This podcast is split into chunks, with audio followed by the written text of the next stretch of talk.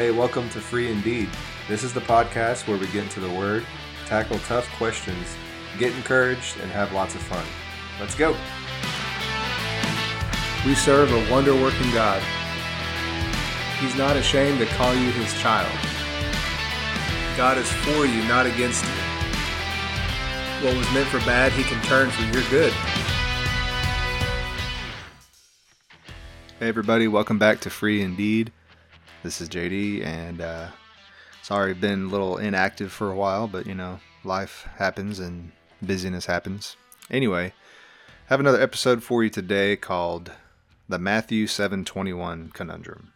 And I titled it that because uh, even recently I had encountered um, just the the questioning. You know, everybody hears that that phrase. Uh, you know, when when Jesus said, um, "Not all who say to me, Lord, Lord, will enter the gates of heaven or enter into heaven." So let me let me do it uh, justice and actually start in Matthew seven today. So today we're gonna be relaxed, but I'm gonna slay another sacred cow. Um, you know, growing up, I heard messages that would catch Christians and sinners, you know, believers, non believers in the same net.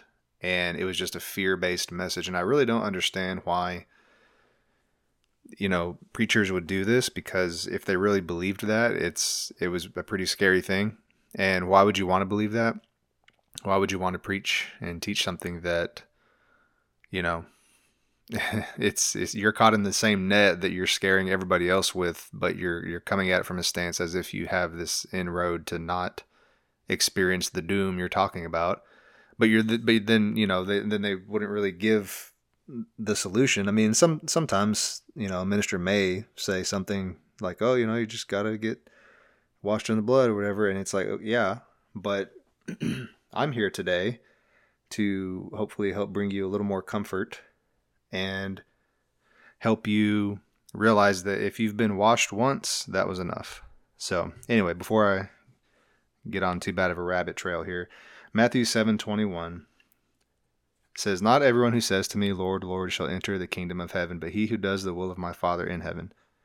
Well, I'm I'm going to reference this later, but Jesus said that the will of the Father was to believe on him. It, you know, they think um, you'll hear a lot that the will of, the, of God is to you know do good, follow the Ten Commandments, this and that.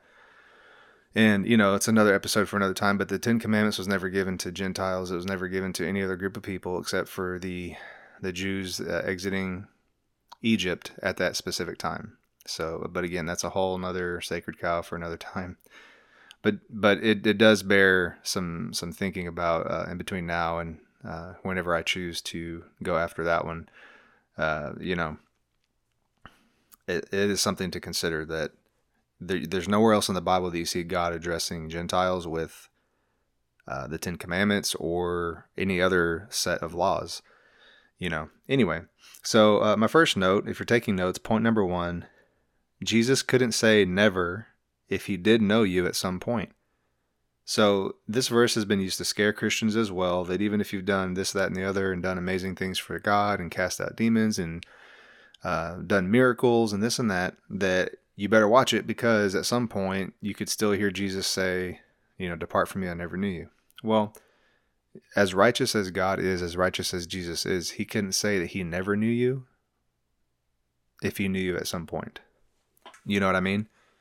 So he he wouldn't lie. He would then have to say, "Well, I knew you, but you goofed up a little too much there at the end," or "Hey, you know that one thing you did, I really never forgave you of that." It would have to be something like that.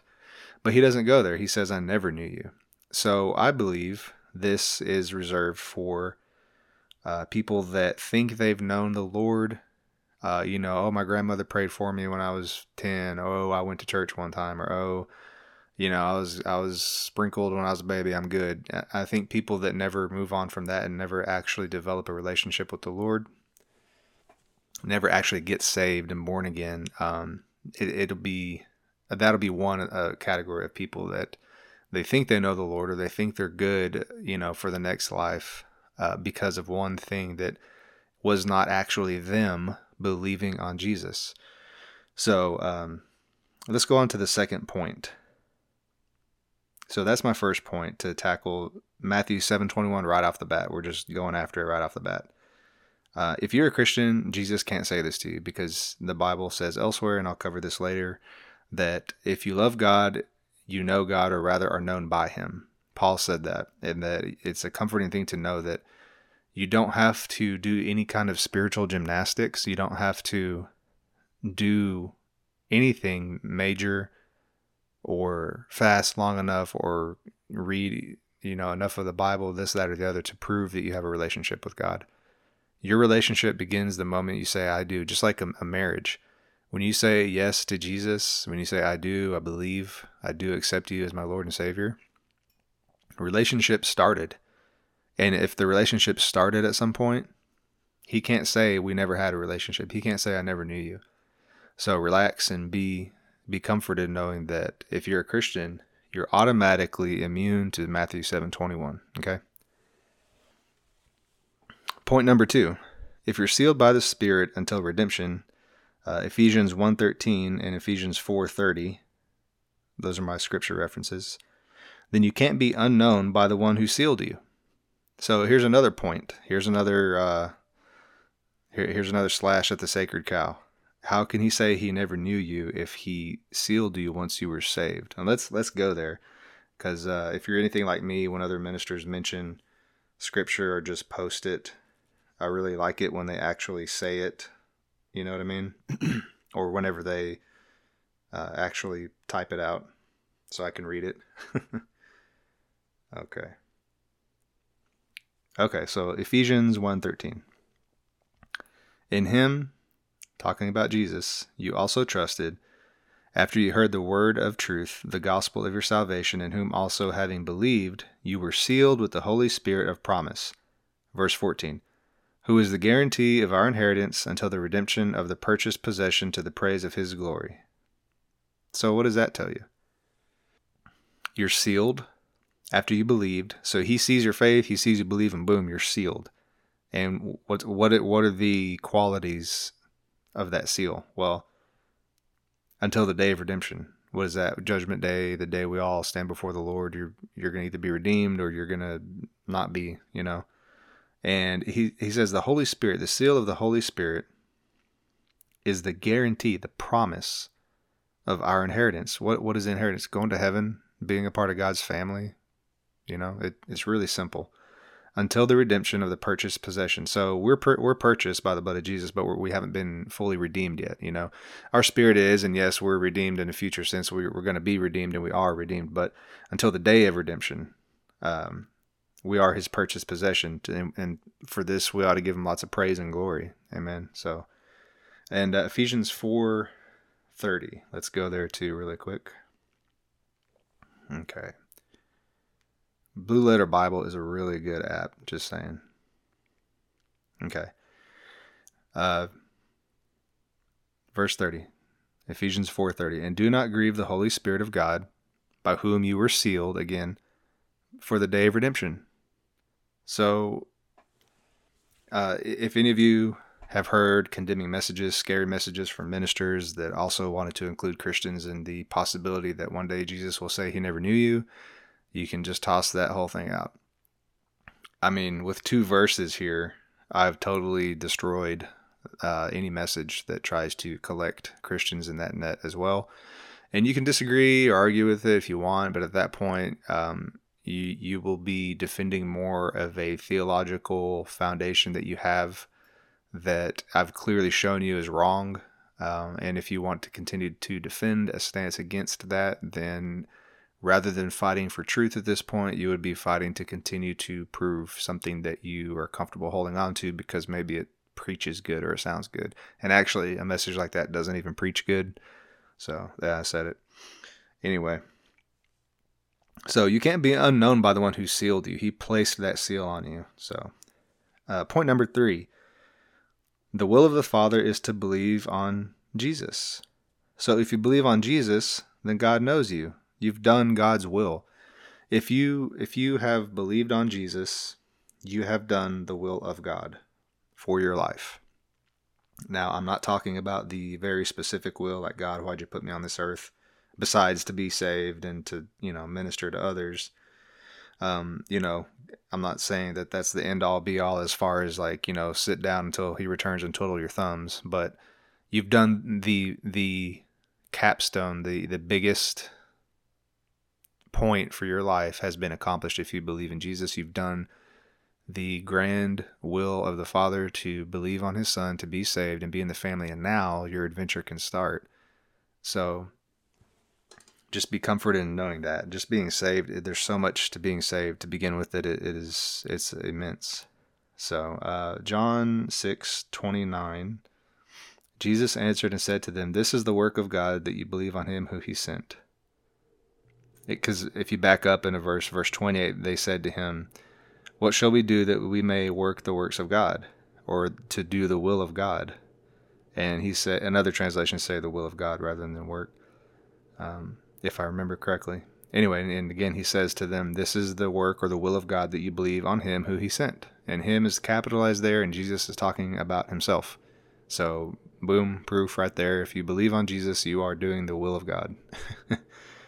So let that bring you comfort if you're like me and just, you know, in a sincere effort, you're like constantly praying, God, what's your will for my life? Show me your will, show me your will. Jesus right there has just shown us what his will for your life is. And then from there, let God have the opportunity and the time every day to just unfold the next page of your journey and adventure every day. Don't stress about it. Just wake up every morning, be ready for whatever God has for you, have an open heart and mind, and just learn to be okay with the way that your day goes, you know? Okay.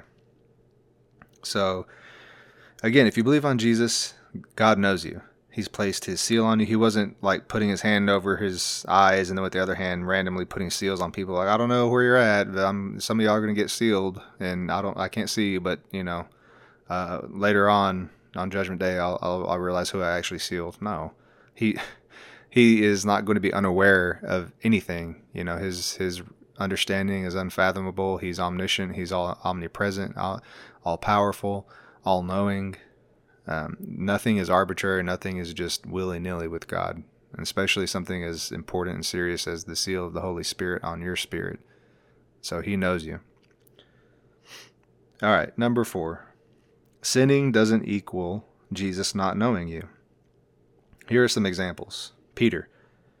We all know the story. Peter denied Jesus three times. When Paul later on became one of the apostles, he rebuked Peter because Peter was basically being two-faced. What you know, with the Gentiles, he'd be cool, and then when the Jews came around, he'd he'd take side with the Jews and start preaching a little bit of the law again. And Paul, you know, stood him to his face, and Paul wrote about that.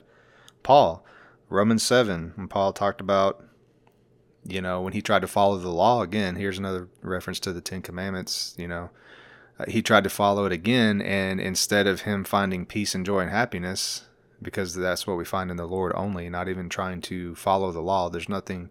It, it isn't pretty. It, it doesn't feel good trying to follow the set of rules that you know uh, no one can perfectly achieve anyway.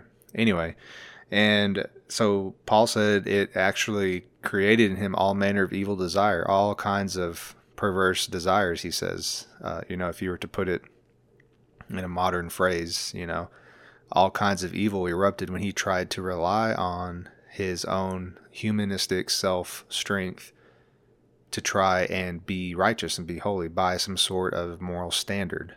And that's what he was talking about. King David, we all know that. We all know the story. He was anointed to be king over Israel.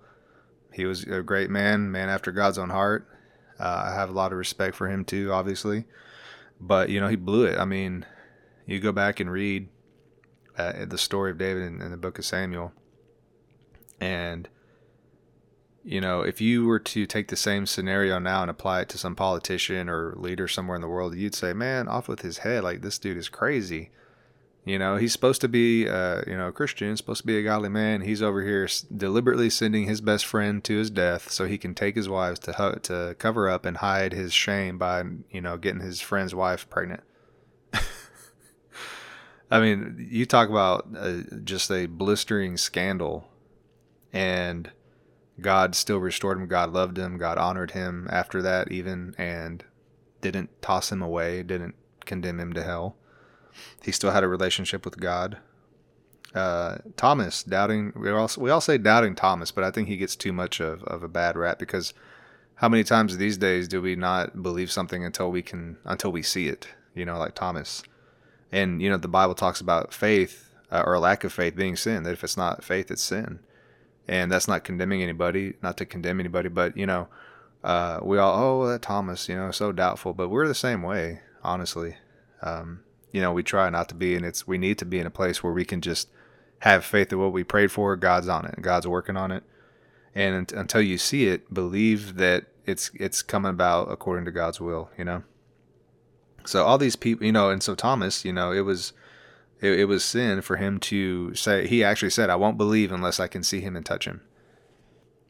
Of course, talking about Jesus being resurrected. So at first, he didn't even believe in the resurrection.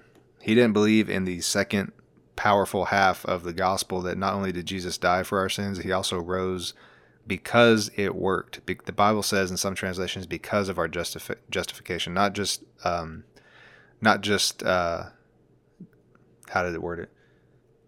Not just for our justification, but because because the cross worked, he rose from the dead and proved he rose up without sin. He put sin away, as Joseph Prince would say. He destroyed sin I like to think of it, uh, you know, those verses that talk about our sin has been removed from us as far as the east is from the west, that He has annihilated our sin. Uh, the Bible says uh, that, you know, He's blotted out our sins like a thick cloud and like a cloud our iniquity. The word there in the Hebrew, I did a, I did a word study on uh, Blue Letter Bible, and the word for blotting out is uh, the Hebrew word to be synonymous with destroying or annihilating. Amen. So let that comfort you. Jesus has annihilated your sin and removed it from you. So even if it still like was in some weird realm or something, it's removed from you anyway. But even better than that, not only did he remove it in a, in a place where you can never go back and be rejoined to your sin, he completely annihilated it. And I like to think of a skeet shooting, you know, it flies away from you. And then when you pull up the shotgun and you destroy it, you, you pull the trigger, it just, the, the clay piece goes into hundreds of pieces. It's destroyed. But even more thorough than that, that's, that's a earthly example so imagine that, but completely more thorough. Okay. Uh, last example of that just because you mess up in sin doesn't mean that suddenly Jesus doesn't know you anymore. It, your sin is not powerful enough to give him a sudden case of amnesia. All right. Uh, thief on the cross. The thief on the cross. Jesus told him, today you'll be with me in paradise because because the thief leaned over and said lord remember me in your in your kingdom. He didn't do anything for the lord. He didn't win any souls. He didn't knock on any doors. He didn't help pass out bread to the hungry. He didn't do anything for the lord. He spent his entire life working against the lord by working evil and unrighteousness and stealing and probably murdering you know just not a good guy. In the last few minutes of his life you know i'll be respectful. I was going to say sorry life but last few minutes of a sorry existence and again no disrespect but you know, he, the last thing he did was just, Lord, I'm sorry, forgive me. Uh, please, please don't forget me. You know, he repented and Jesus counted that as saving faith right there. So he's going to see Jesus one day in heaven and he was sealed by the power of the Holy Spirit. And Jesus is not going to tell that thief on the cross, I never knew you. Because the thief didn't have time to do anything for Jesus to be known by Jesus. He, he knew Jesus for a couple of minutes and then died and then was with him in paradise. So let that give you comfort. And as I go along, I'm, I'm finding way more application and examples where the thief on the cross uh, example is very applicable and can bring you comfort in so many different ways. So, all right, point five the seven sons of Sceva.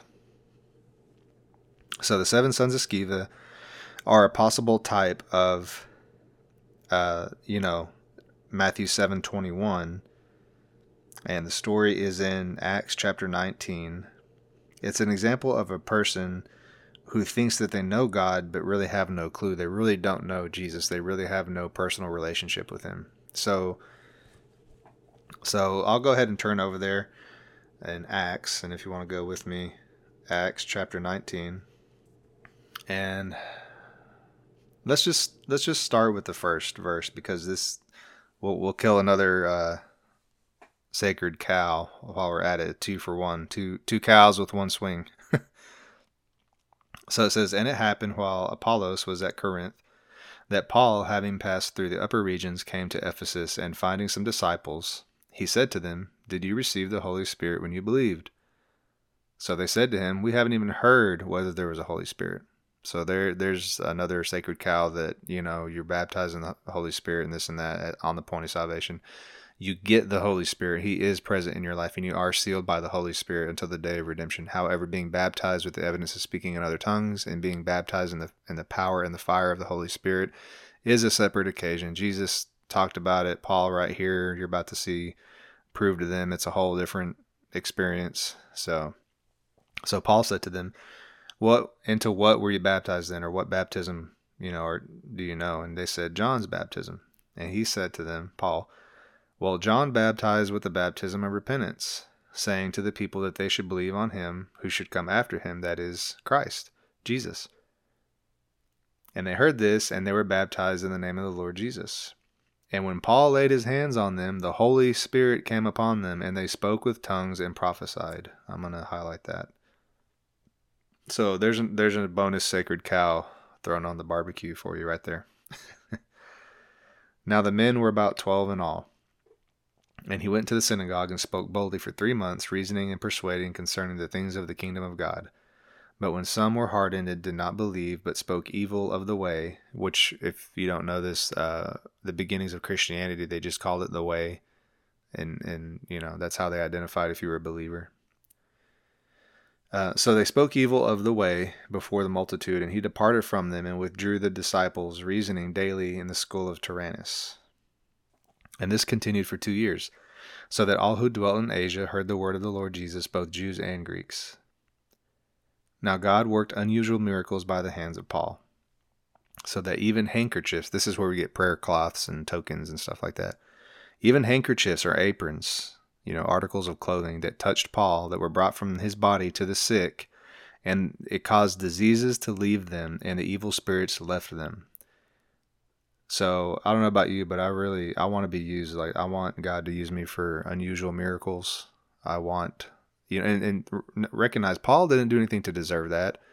I don't think he prayed and fasted and asked God specifically for that. I think it was just a, a bonus, like you know, Paul was full gear in his ministry, and God decided, you know what, I'm to put so much of my power on him that anything that touches him and touches somebody else, it's going to be a transfer of power, and it's to save, you know, save them from an evil spirit and, and cleanse them of a sickness. Okay, so verse 13. Here's, uh, we're getting back on point about um, people who think they are working the works of God or that they know God and they really don't. Some of the in, itinerant Jewish uh, exorcist. So here's some here's some context. Just picture they're already Jewish exorcists. They already are by some method trying to use power to make evil spirits leave people aside from the name of Jesus. So they took it upon themselves, these this group of Jewish exorcists, to call the name of the Lord Jesus over those who had evil spirits. And this is how they did it. They realized, oh, there's something more powerful than what we've been doing. Let's try that method. To them, it was a method. To them, it was just another way of doing business. It was just another tool for them. It was not them coming into saving relationship with Jesus, calling and actually believing on the name of Jesus. For them, it was just like, oh, let's see if this works, guys. So they started saying, We exorcise you by the name of Jesus, who Paul preaches. Other translations may say, "We adjure you" or "command you." You know, just. But it, I think that's even more um, accurate. And I'm reading from New King James Version, by the way, if anybody wants to know. And also, there were seven sons of Sceva. He was a chief priest. So these sons, it says they also did they did so, meaning they were also Jewish exorcists. So Sceva was a high, uh, Jewish priest. Uh, he was high ranking, but his sons were Jewish exorcists. Okay and there was uh, apparently a uh, this is apparently landing us in the middle of a predicament where there is a man that they're currently trying to exorcise a, a demon out of and uh, so they they used this phrase the seven sons of Sceva said this you know and, uh, we exorcise you by the name of jesus who paul preaches you know basically it's like hey we're gonna try we're gonna borrow one of paul's tools and see if it works okay there's absolutely no respect for the name of the lord there and absolutely no relationship uh, still still Judaizers in the synagogue. They're not of the way. They're not Christians. So the evil spirit responded to them when they tried this by saying, "Hey, the, the Jesus that Paul preaches, we command you in His name. You know, come out." And the evil spirit said, "Jesus I know, and Paul I know, but who are you?" And then the man that had the evil spirit leapt on them, overpowered them, and got the word says prevailed against them, so that they fled out of the house naked and wounded. And verse 17 says, This became known both to Jews and Greeks dwelling in Ephesus, and fear fell on them all, and the name of the Lord Jesus was magnified. I'm going to go on and read 18 and 19. Uh, verse 18 says, Many who believed came and confessed, telling their deeds, meaning they repented and, you know, felt the need to, to confess, you know, their previous lifestyle of sin, I guess, and confessed, also confessing Jesus as Lord and believed, and they told about their deeds. Verse 19 also says, also, many of those who practice magic, which I think the Jewish exorcists, I don't know why I get the feeling they probably tried to dabble in some other things, thinking that just like people nowadays, that they can have power, uh, you know, to, to do things. Um, many who practiced magic brought their books together, burned them in the sight of all, and they counted up the value of them, and it totaled 50,000 pieces of silver. So the word of the Lord grew mightily and prevailed. So, right there, is another example. The Seven Sons of Sceva and the Jewish exorcist that, you know, let's just say prior to that incident that they had some sort of success or what seemed to be success in casting out spirits. And then on Judgment Day, you know, hey Lord, we used your name. We we used your name to do this, and you know, because the you know Matthew seven twenty one and twenty two talks about they said, didn't we cast out demons in your name? Didn't we do this, that, and the other in your name? And Jesus says, depart from me, I never knew you. So I think that it's not that people actually it's not for christians to be afraid. It's not a it's not a scare message of hey you could even get to the level of casting out demons and working miracles in jesus name and still jesus will condemn you to hell one day. And, and then because then it sends you on a wild goose chase of well what is salvation then? How do i really get saved? Well of course we know it's in the blood of jesus the name of jesus. It's you know believing what he did for you on the cross. And uh, honestly you know the message is the sacred cows and trying to slay here are the messages that would basically devalue and try to take the power away from the gospel and from the message of salvation. If you do that, then you're placing salvation somewhere else on someone or something else because eh, then where are you going to go as a minister? Then what are you going to say? How, how do you really get saved then? Well, then if you're not going to say, oh, it's just simply believing and accepting Jesus and being born again, the Bible says that you're born again when you do that, and that you have the seal of the Holy Spirit placed on you until the day of redemption or until Judgment Day when you do that. If you're going to say, nah, none of that works, uh, we don't really know how to know Jesus, and even you can even do miracles in His name and have Him confirming the Word with you, and then still, you know, kick you to the curb on Judgment Day, then you then you would have to logically say, well, okay, then there's some other way to be saved. Then then who's going to make it in? And and then of course we know that's just heresy. So the only way to be saved is through Jesus, Jesus alone, not your good works, not your good Christian works. No work saved you except the work of the cross that Jesus did. And that's why he did it and not you. So, that is an example, I think, of people that would be confused on Judgment Day thinking that they use the name of Jesus so they must know him and must be saved when in reality that's that's not the same as actually believing and calling on the name of Jesus to be saved. Okay? So, yeah, they had no clue who Jesus was. They had no relationship with him. They just tried to do business thinking they were just upgrading their tactics and methods. For them it was just an upgrade. So, that's that's why. Okay. So, point number six uh, it's salvation is not about works, not even good ones. Okay, and we know that I've covered that before.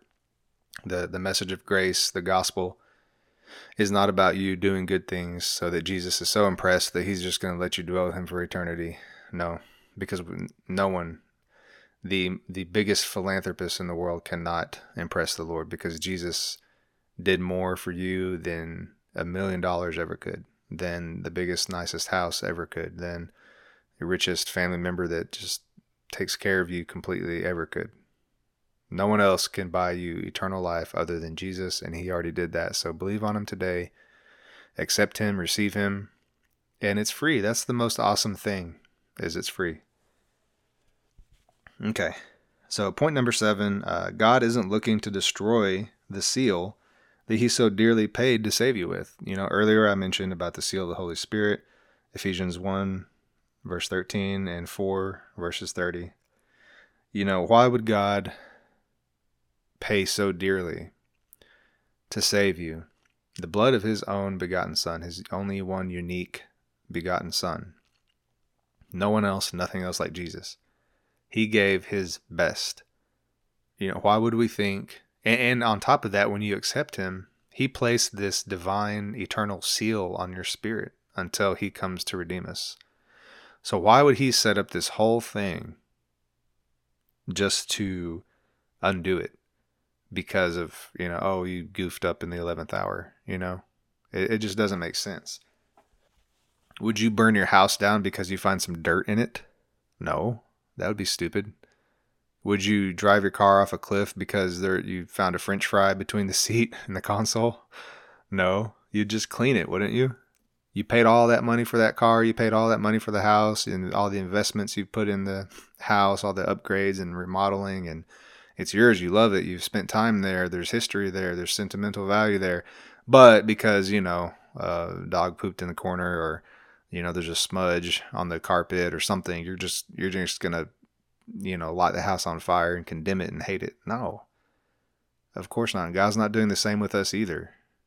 And just because there's there's a mistake or there's sin just repent change your mind uh, to the best of your ability quit rely on god to give you power to quit and just know he's already forgiven you of it.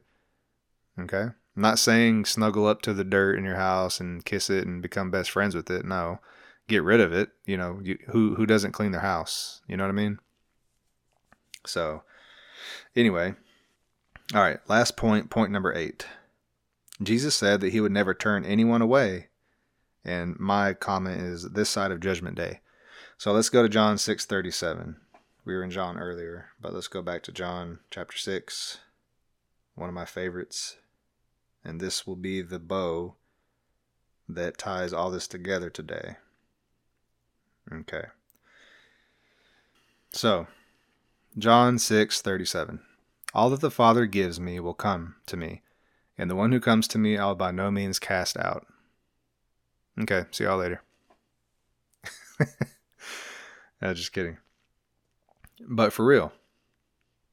I mean, do you really who do I, I don't need to pull out more verses, okay? I don't need to debate. I don't need to try and convince anymore. That right there proves that anyone who who feels the wrath of Matthew 7, 21 and 22 one day, they never John 6, 37. Okay? They never came to Jesus. If you John 6, 37, you'll never get Matthew 7, 21. Okay? And uh, I hope this blessed you. I hope this really helped clear up some um, the pastures of your heart where too many sacred cows have been leaving way too much manure and stinking up your thinking. And I really hope that, uh, you know, it's opened people's eyes. And uh, nothing I've said today is to cause any kind of controversy, of course. It's only to bless and encourage and uplift and to spread the gospel that Jesus loves you uh, so much he came to die for you so that you don't have to die and be eternally separated from him. We are his crowning creation. There's nothing better than humanity in God's eyes uh, to the point where He's God. He could have done away with us completely and started over, but He didn't want to. And, you know, in Revelations, it talks about Jesus being the lamb slain before the foundation of the world. The foundation of the world before this earth was created, before Adam and Eve messed up and sent us all into this, you know, fallen reality. God already knew he would have to redeem us, and he chose to take that path. He chose to take that route. And we should just give him all the glory and thanks and honor that he thinks that we're that valuable and praise him for it. Amen. Well, let's uh, let's head out with a prayer. Lord, thank you for this time. Thank you for the revelation. Thank you so much for your word. Your word interprets the word. The Bible interprets Bible. And thank you, Father, that if there's ever a verse or ever any type of theology that maybe we're confused about, we can find it in your word. And I pray uh, any who listens to this today that you would open the eyes of their heart and the ears of their heart so they could hear and see and understand and realize the value they have, the security of the believer, that if we believe and have received you in sincerity, that you're never going to tell us to go away. You're never going to turn us away. You hear you heard that first prayer that someone may have said when they were 5. You heard that first time somebody repented and believed and accepted you.